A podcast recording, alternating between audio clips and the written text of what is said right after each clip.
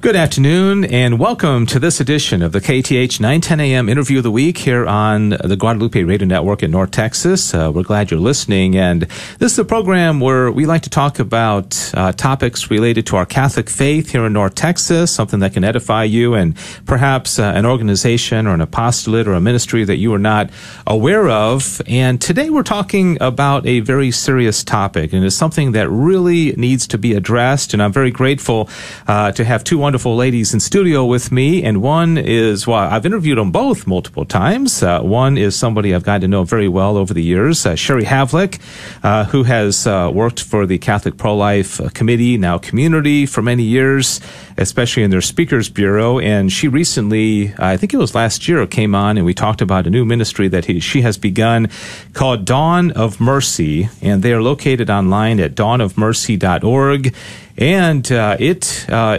assists those individuals, male and female, who have been harmed by sexual assault, trauma, violence, those who have been abused at any stage of their life by sexual assault, which we know can impact uh, people dramatically. And uh, she here is in studio along with her director of ministry, Bernice Simmons, who is also a licensed professional counselor. And so thanks to both of you for being here to talk about uh, this topic I think isn't talked about enough. But uh, thank you. Thanks, Welcome. Dave. Yeah, thanks for having us. So tell us, uh, you you know you, you leave the, the CPLC after many years of doing that, and instead of just kind of uh, you know, Relaxing. just relaxing and spending time with your husband and kids and I think grandkids, you decide to begin this. Uh, what what was the reason for that?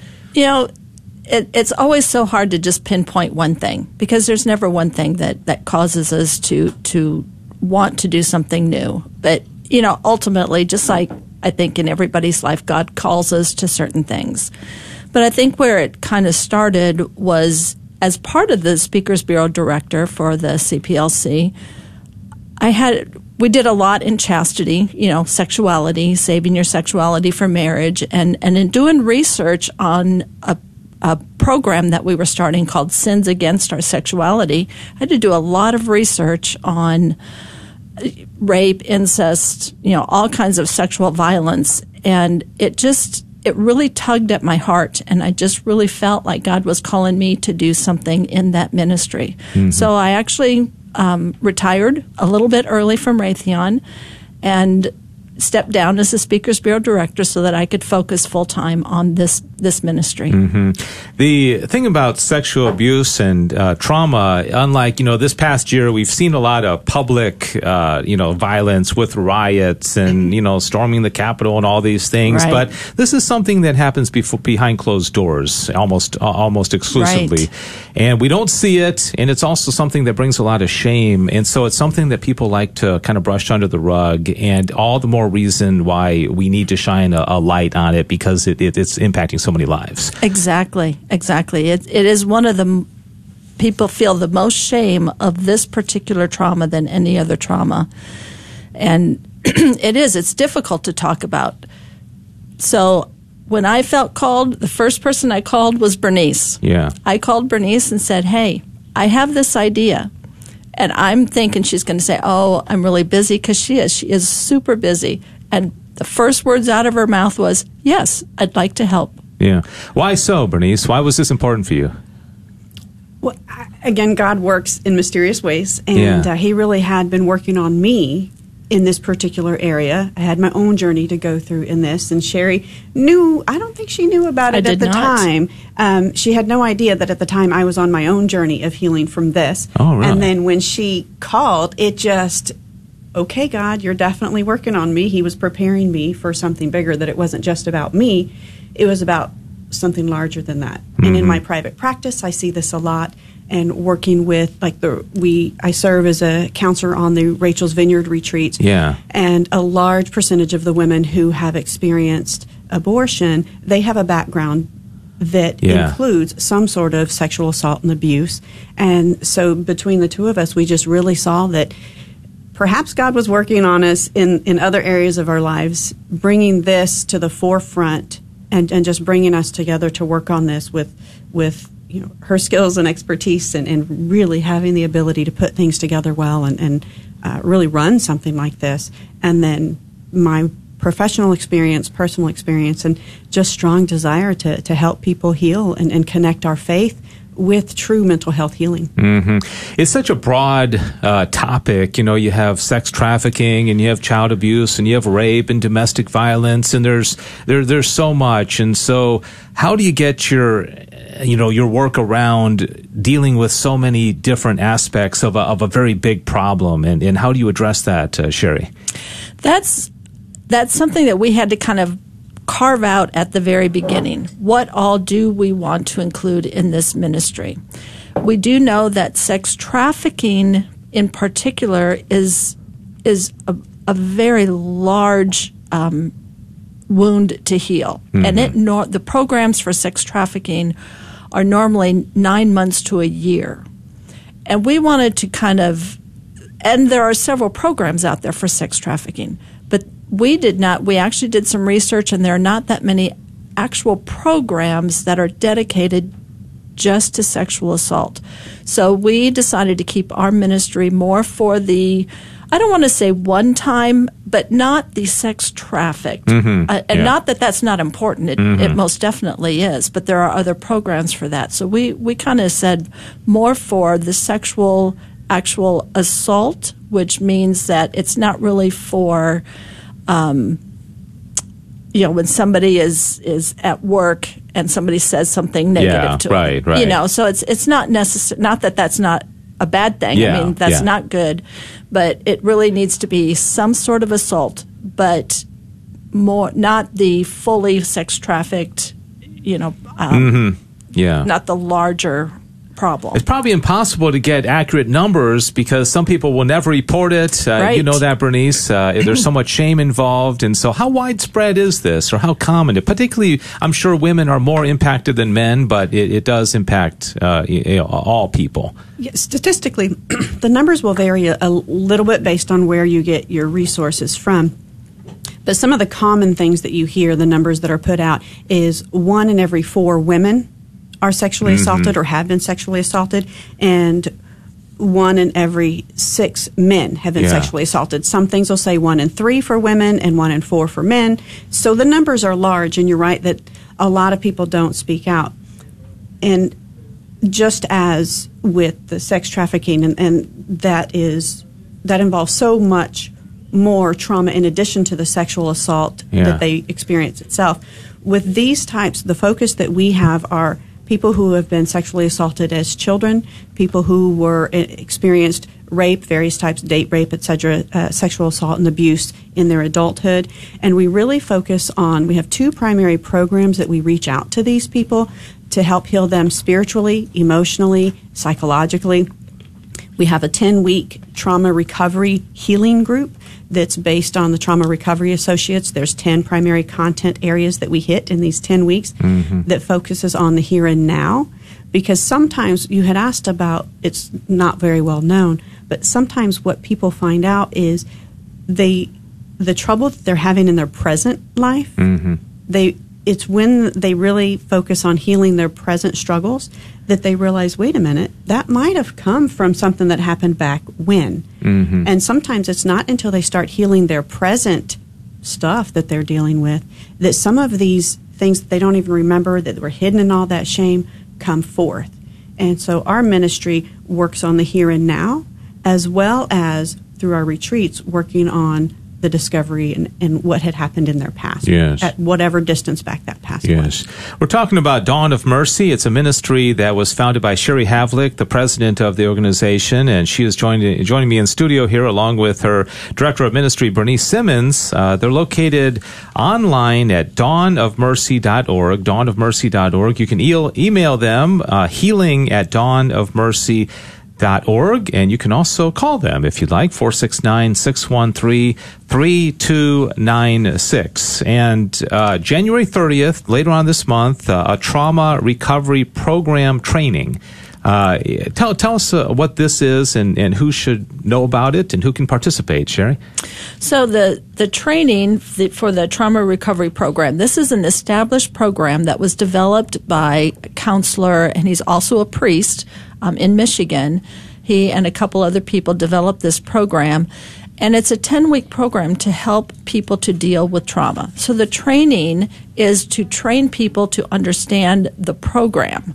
And the reason that's important is one, for us, for counselors that might want to help in our ministry, that might want to help run our 10 week sessions, uh, the healing groups, um, they would need that training. But it's also very useful in any counselor's, um, in any counselor's um, ministry and also for anybody, just anybody that, that deals with people that have been through trauma or in a crisis, um, just like uh, um, women in a crisis pregnancy. Um, so people who help others in any kind of trauma, it's very good information for them as well. All right, so you're looking for somebody's listening right now and would like to be trained uh, to help in one of these uh, healing programs that will begin. The next one will begin, uh, well, February 10th through April 14th, and this is for women in English on Wednesday evenings. Uh, they should go ahead and email or call that number that I mentioned, so right? That's for the healing group. That's yeah. for people who who are looking for healing that have been through a trauma. Yeah. The training is January 30th, but our first healing group begins, you're right, February 10th and that's for English women. Mm-hmm. Uh, Bernice, what's what is most needed? Somebody comes in. I always find it uh, so sad and odd that uh, oftentimes, and you would know this a whole lot better than I, that uh, they, they, there's almost like a guilty feeling sometimes, like they did something wrong, especially if it happened when they were a child. When I was thinking, like, gosh, you did did nothing wrong. You're the victim. But that's some oftentimes, and maybe even a sense that they, they feel disconnected with God. What, what are typically the, the symptoms of what needs to be healed? The symptoms of what needs to be healed when a person is being has been abused, whether it was recent or it was back from when they were in their childhood, and you talked about they tend to blame themselves and there's a lot of shame. And when you look at the uh, human development and the way we develop from infancy on, the stage at which a person is abused will have a great impact on how they respond to the abuse. And especially if somebody was abused in childhood, they're still developing a sense of who they are. Mm-hmm. And in, in some of the younger ages, they're still trying to figure out how to attach. People need to be attached we have to have that connection and yet they, we also have an instinct to need to protect ourselves yeah. so early on what happens is somebody who is harmed and most often sexual abuse and assault happens unfortunately from people who are closest to yeah. the, the victim or survivor and so early on, it creates a confusion that they're supposed to attach to these people. They're supposed to be good, even if it's in adulthood and it's somebody you're dating. They're supposed to be good. We're attaching, but then I'm harmed by you. And so it becomes a struggle between how can I attach to you, but also then protect myself from you. Yeah. So at the different stages of development, when the assault, the abuse happens, it creates a confusion and it moves people in a distorted way of viewing themselves, viewing the world around them. And so what we do is first and foremost is we create a safe place for them. Mm-hmm. That really is first and foremost because if you can create a safe place, let somebody know that regardless of what happened to them and what they've done since, they are still important, they are still good, they still have dignity and are worthy. We create a safe place yeah. within the 10 week program or on our retreats when they first call so that they know, even though, yes, we will be aware that they have some sort of ugly in their history that they are still important and they matter. And that's really the first thing. And then with that safe place, you can begin to help them recognize the distorted thinking and behaving and help move them into a healthy direction. Yeah. And uh, so many walking wounded people out there, and it impacts not only their lives, but their marriages, their kids. Uh, it could be a generational thing. And if we can just, you know, uh, get the healing now, so many people mm. will be impacted by this. All Absolutely. the more reason that this ministry is so important. Uh, Sherry, we, we talked about the January 30th trauma recovery program training and touched a little bit on the, the healing programs Wednesday evenings beginning February 10th. Uh, tell our listeners who is the ideal you know candidate to sign up for this? Is there a cost? The times? Maybe some more some more details about this. So it's once a week. Like the first one is scheduled for Wednesday evenings you know, starting February 10th. So it's two hours and e- each Wednesday. And any kind of sexual assault that you've had, if any person, and like I said, the first one is for women who speak English. The next one, which starts February 22nd, 22nd is for women who speak Spanish. And we just we keep the women and the men separate. Mm-hmm. And that's the only reason that we're saying women. And then the next group will start April 19th, and that's for men who speak English, and then May 10th we'll start a group for men who speak Spanish. So we're trying to address, you know, the different uh, the different languages, men, women, um, but we have all four of them scheduled. The the exact evening for the next ones will depend on when we. Uh, when the counselors sign up for I want to help this, it will be dependent on what their schedules are. Okay. Is this uh, going to be in person or Zoom or, or what? It's it's via Zoom. Okay. It's via video because because of COVID, it's really kind of put a kink into things. Obviously for Yeah, for yeah. many people and many things, but it actually has worked out very well in the Zoom. It, it I think people are actually almost more comfortable in a Zoom than they are having to show up and Mm. Yeah. face other people when they have this personal shame that uh, that that we actually are trying to heal. I'm always amazed when we. I've done so many interviews, uh, you know, with Rachel's Vineyard and Project Joseph, and uh, uh, how many times you hear somebody say, well, this happened 20, 30 years ago, and I've lived with this for so many years. And so, uh, Bernice, speak to the person right now, because I, I know in God's perfect timing, somebody or a dozen people right now are listening who really need this. And maybe it's something that happened when they were, you know, six years old and they've just buried it for 40 years. But this is the time, isn't it, for healing? It really is. Whenever you hear it, God speaks to us in repetition, so whenever you hear it, you think, okay, maybe there's a reason that this came for me. And actually, in this last group that we had, we did have a woman who said that uh, her abuse happened. She was in her late 50s, and her abuse happened when she was a young child, and she had never mentioned it to anybody. And she spoke about how amazed she was that she didn't realize all these years that so many of the hard times in life, so many of the struggles and the relationship difficulties and the, the personal identity difficulties really linked back to her sexual abuse when she was a child. And while she had developed many ways of dealing with it, she was so happy to recognize the origin and clear up so much of that struggle. And she did say that she, if she'd have known sooner, she would have been so pleased to not have had to have had such a hard time all those years. Yet, she is so happy with the relief and the freedom and the peace and understanding that she has now. Yeah, that led exactly into what I was going to ask you about, Sherry. This is all about freedom because we don't want to live in bondage. We don't want to live with shame or regret, even though if, even if it's nothing that we did personally. But so many, uh, like I said, are walking wounded. We're just about out of time, and I, I'd just like to kind of summarize uh, the what's coming up and also who you're looking for for both help and also for healing.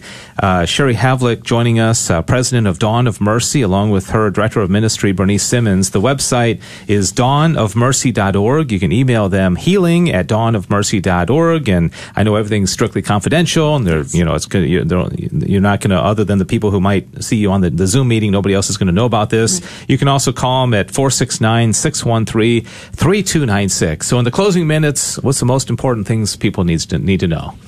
that they can call. Don't be afraid to call. We know that, that it's it's difficult. We know that you feel shame. We know that many of you feel that it's your fault, but it is not. Never is it your fault. And we are open. We're here to help.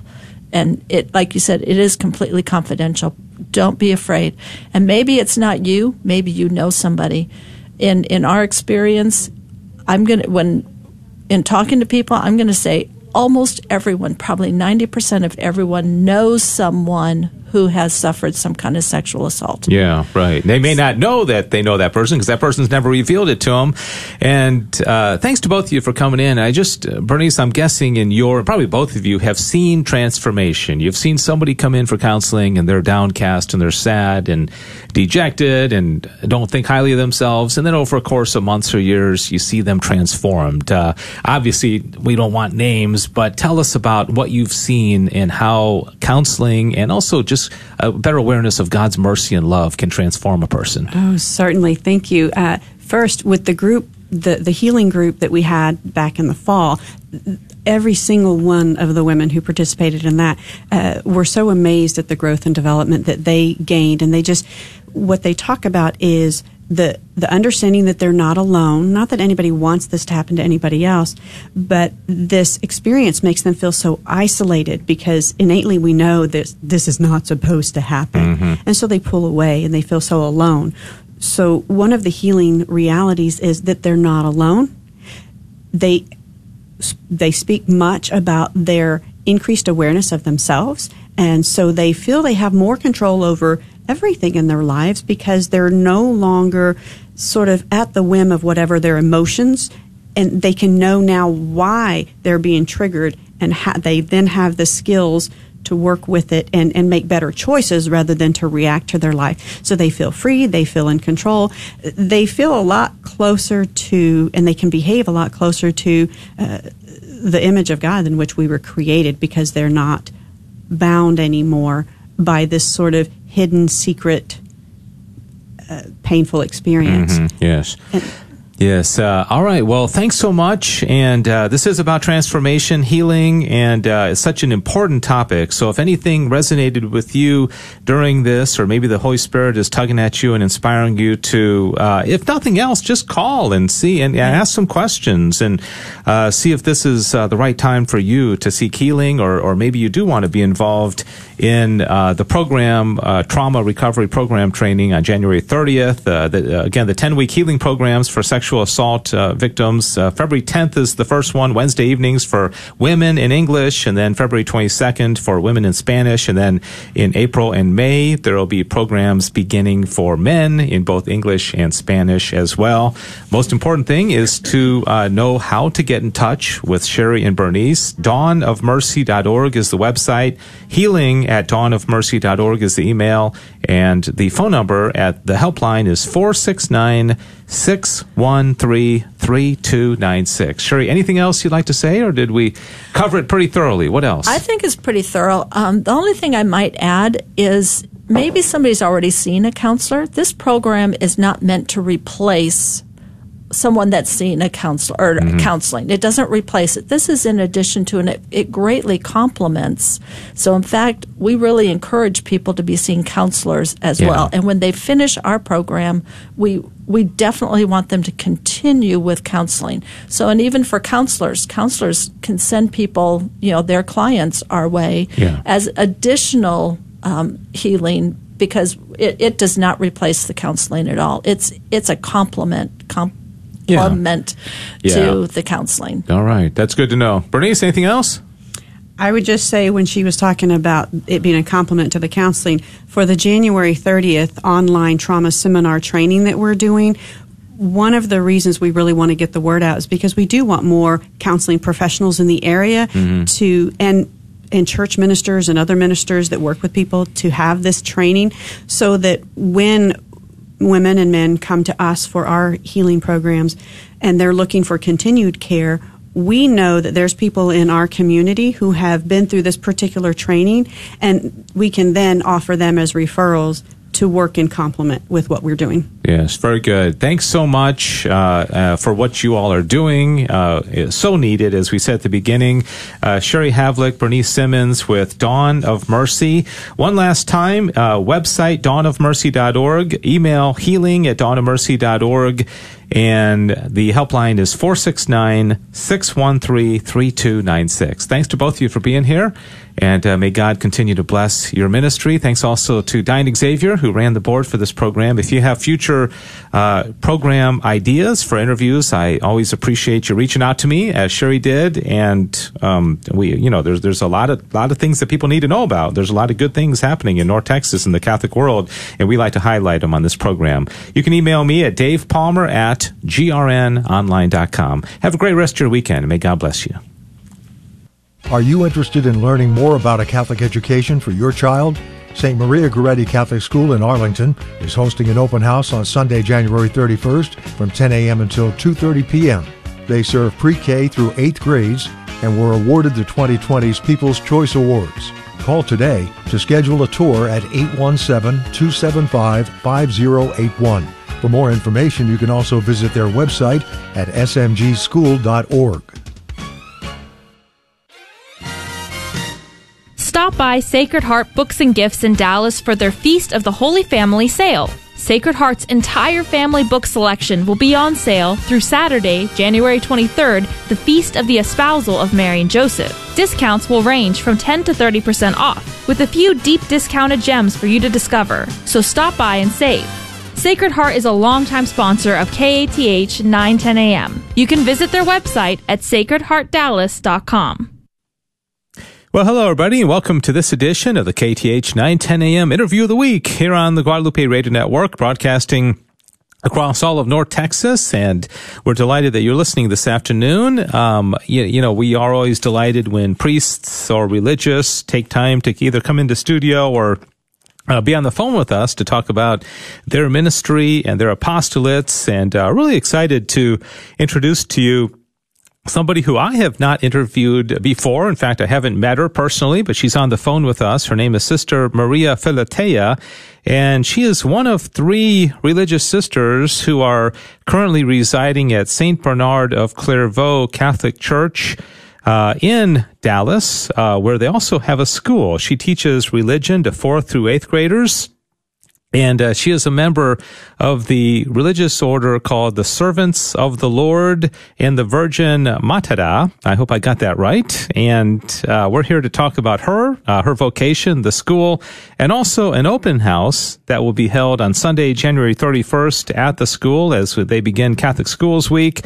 And uh, you're invited to learn more about this beautiful school in Dallas. So, with no further um, ado, Sister Maria Filetea, welcome and, and thanks for taking some time with us today.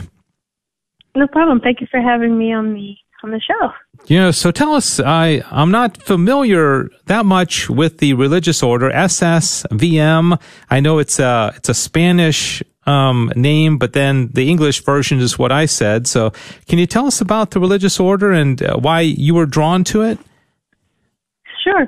Well, I'm I'm a member of the Servants of the Lord and the Virgin of Matará, and the SSVM stands for Servidoras del Señor y la Virgen de Matará, and we're an institute of religious sisters, and our institute was founded in Argentina in 1988 by the same founder of the Institute of the Incarnate Word, which is the male branch of our religious family.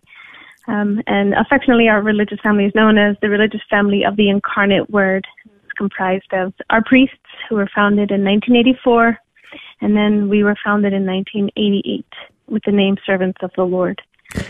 Um, and I've been a sister since 2009. I entered the convent.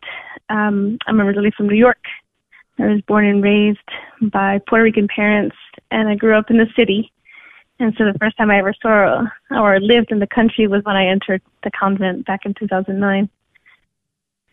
Was that a um, strange um, transition for you to to go from city life in New York to the the convent in the country? Was that odd?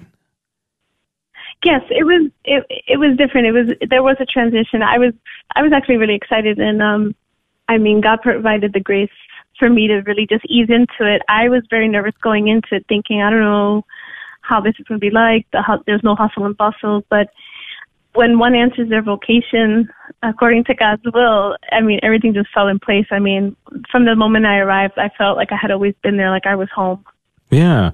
And why, what was attractive about this particular order and what is the, the charism? Uh, is it active and contemplative or fully active or, uh, what, what is the, the mission overall of, of the order?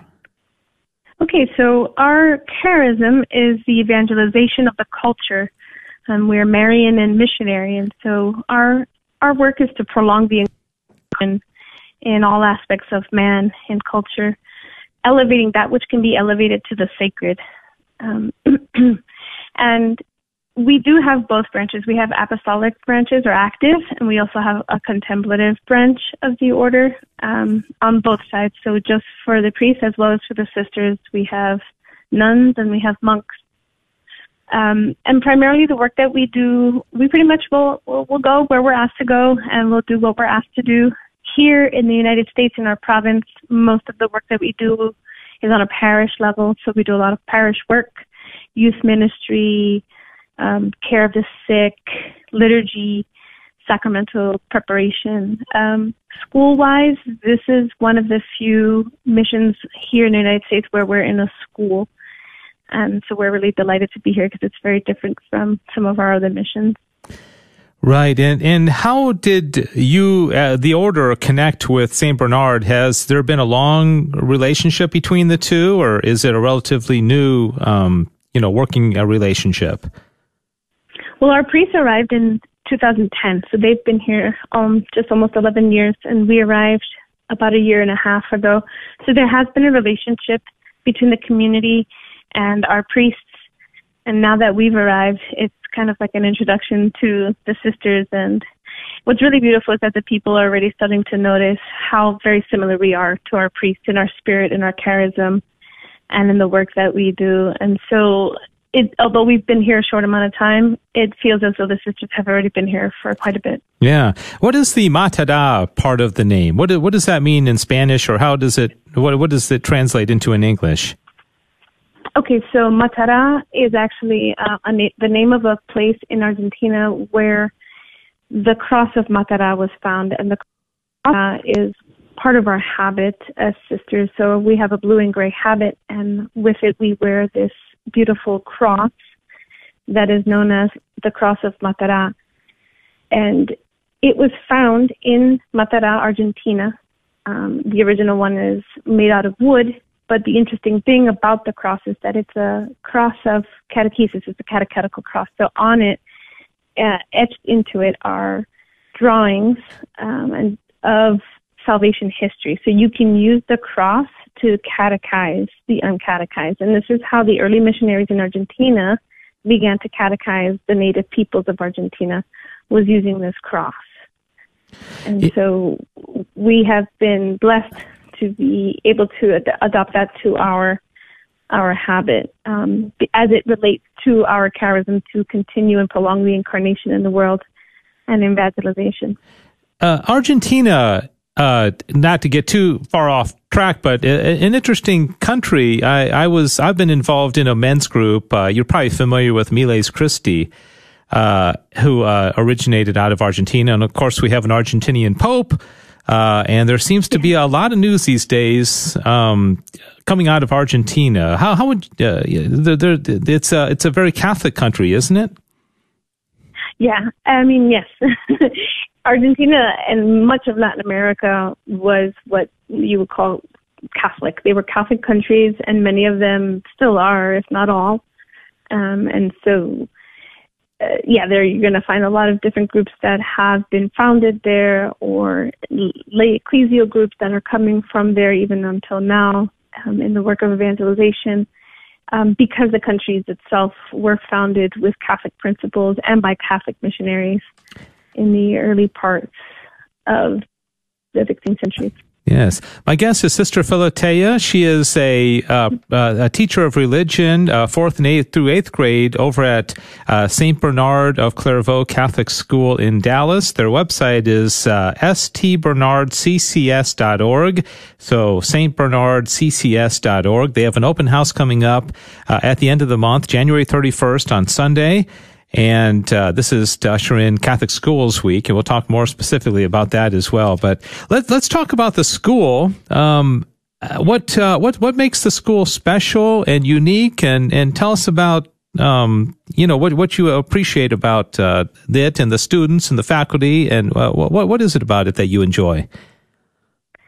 There are two things that really stand out and that I really love about our school is that it's small, not in just structurally because we have a lot of space, but small in classroom size and numbers, but that helps foster a very wholesome, sound family environment. Um, everyone knows each other in the school, not just the faculty and the staff, but there are children who are in kindergarten who know eighth graders and they know them as if they were their own sibling. They call each other by name they there have been many opportunities for all of our children on various grade levels to interact with one another. Um, obviously, during these days, that has been limited, but prior to that, it has always been a very family environment, and really the kids all know one another, and it's really beautiful. It's an experience I've never had um, in my religious life or in my entire life, where an entire school can be seen as one big family. And so that's what I really love about it the most. And then the small numbers also afford you to have really one-on-one interaction with the students. And I don't really like to call it interaction. We get to have relationships. Yeah. I know the kids, the kids know me. And, um, if something is great, we all rejoice. If something's not going so well, it's so easy to tell and then just very easy to just approach the child and ask them, do you need help? What's going on? And because they're, they trust you and they know you and they know that you sincerely want to help them, oftentimes, yeah, they, they let you in, they let you help them. And so it's, it's very conducive to not just an academic formation, but an entire human formation. And that's part of the work that we do also as an institute is to address all of the, all of man integrally. No, not just the intellect, but the intellectual, the spiritual, the human, and and the physical. And so, being here at Saint Bernard of Clairvaux really um, has taught me how valuable it is to be able to have that kind of a relationship with your students. Yes, and you you mentioned COVID um, and some of the limitations uh, uh, that the, the, the pandemic has created with schools. Have you all been able to have in class students uh, this semester? And uh, or an option of Zoom and in, uh, in class, or, or how are you conducting your classes? Yes, we started out the year with what's called hybrid learning. So there was an option for parents, for families who wanted to stay at home for a little bit before they came back in person. But from the beginning of the academic year for us, we started in September, a little late than usual, but just so that we could have everything ready. We started both in person and with e-learning. And currently, right now, we still have a very higher number of students in person than at home. Um, and it it has been uh, it's been really great. I mean, the kids really want to be here. They want to learn in person, and so they really do um, do their part to be safe and to to be clean and they need to do in order to be able to learn in person and not have to be at home. But we do offer the option also for e-learning, and it hasn't. It, it's been a journey. It's been a challenge, but the kids at home also are really good, and they're they're not at all difficult. So it's it's been really special here. We hear a lot of stories from other places where it's really hard and really challenging. But again, because of our size and our familial relationship, um, not to say it's gone without a hitch, but any challenge that has presented itself, we've been able to overcome it and keep moving forward. And um, tell us about the uh, the, the the philosophy of the school. Um, I've interviewed a lot of Catholic school principals, and I always ask, you know, what makes a Catholic school special um, when parents have a lot of choices, and of course, there often is a sacrifice on the parents' part where they're paying tuition, and um, but it's it's worth it for a lot of parents to send their kids to a Catholic school. What do you see the the advantage being for somebody who's considering homeschooling or public school or charter school? Why why is Catholic school education still a very good option and perhaps the best option for students? Well, because of the integral formation that's involved. I mean, in a Catholic school that really lives up to its name of being Catholic will address not just the intellectual and academic side, but will also address the spiritual formation of each and, each and every individual child, um, giving them the opportunity to express their faith, to practice their faith, and to live it out, not just after the bell, after 3 p.m., but throughout the entire day so that what they learn at school, they can carry that over into the house. Um, you're not going to find that in a lot of places. You know, oftentimes children will have to kind of like switch modes. Okay, now I'm going home. I guess I'll go home and pray, or we're going to go to church tonight. Or we're going to go to youth group or um, Bible study, and it's kind of like a switching on and off. With Catholic school, it, it, it's more fluid You know, the child doesn't even see sometimes that transition of, well, what's the difference between being at school and being out in public? Mm-hmm. Yeah, there's a, a mm-hmm. continuity, I guess, with it, right? And yes. has there, have you, I know Catholic schools are unique also in that the sacraments are often available for the students, whether it be, you know, weekly mass or in some cases daily mass and confessions. Have, have you been able to do that this year, um, you know, in light of the, the circumstances? Are they still able to go to mass together? Yes, we actually have mass every week, and every grade gets to go to confession once a month. Um, we do have a rotating schedule, and we are preparing them for the sacraments in the in the hopes that as soon as they're prepared and we're able to do it, we're going they're leave the sacraments. So that was something that early on we decided to continue. We weren't going to like hold off. We were going to prepare them, and we were going to do everything that we could so that we could participate in the mass together every week. That has been a, law, uh, a standing tradition here at St. Bernard, and it's something that we wanted to keep keep going. We didn't want that to get interrupted. The children really look forward to it. It is for some of them a highlight of the week to go to mass, and um, so we still do that. And we continue, we hope to always continue to do that every week. Yeah, and that's uh, certainly something unique at Catholic schools. You're not going to get mass at public schools, and so no. that, that is quite a quite a blessing to to be able to receive receive our Lord, uh, you know, in the in the course of a, of a school day, uh, you know, once a week, and not to mention confession, as you as you mentioned as well. All right, the open house mm-hmm. is going to be Sunday, January 31st. We're talking about Saint Bernard of Clairvaux Catholic School in Dallas. Uh, stbernardccs.org is the web, website, S-T, B-E-R-N-A-R-D-C-C-S dot org. And my guest is Sister Philotea, who is uh, a, a, religious sister and, of course, also the teacher of religion for fourth through eighth graders. Uh, can you tell us more particulars about the open house, the hours, and uh, anything else as far as what people can expect? Uh, do they need to register? Do, what do they do um, in order if they are interested in coming? Yes. Well, our open house will be Sunday, January 31st from noon to 3 p.m. There is a registration process online at our school website. You can sign up for a slot to come and visit. What you'll expect is the teachers will be there in their classrooms to greet you, to talk to you and answer any questions you might have. You'll be able to get a look into what our STEM program is like and our other hands-on science programs that we offer. You'll also get to see the religious um, the children how they participate in in increasing the Catholic culture in the school with their posters and their drawings. For example, this month, where it's Pro Life Month, you know, we're going to get started working on some signs throughout the school to promote a culture of life.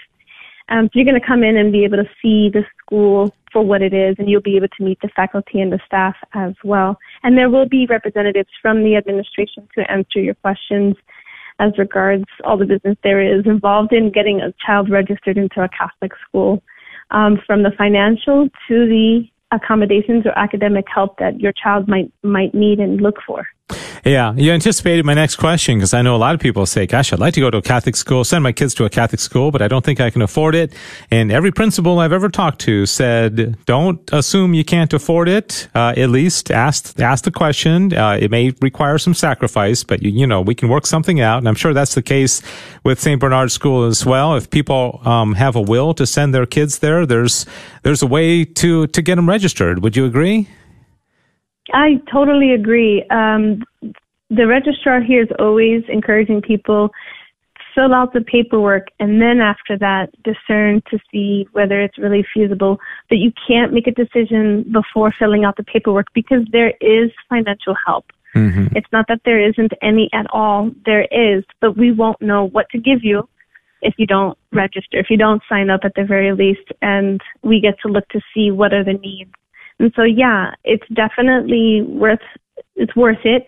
And yeah, it will it's going to require a sacrifice. One of our newest families this year, at the very beginning, they also had the same thought. They have four kids here in the school, and they were like, "That's a lot, four children."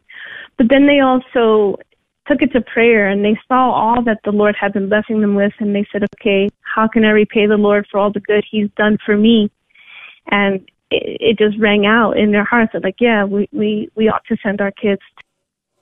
And so they made the sacrifice, you know, they, some little luxuries here and there, small ones that they said, okay, we can do without.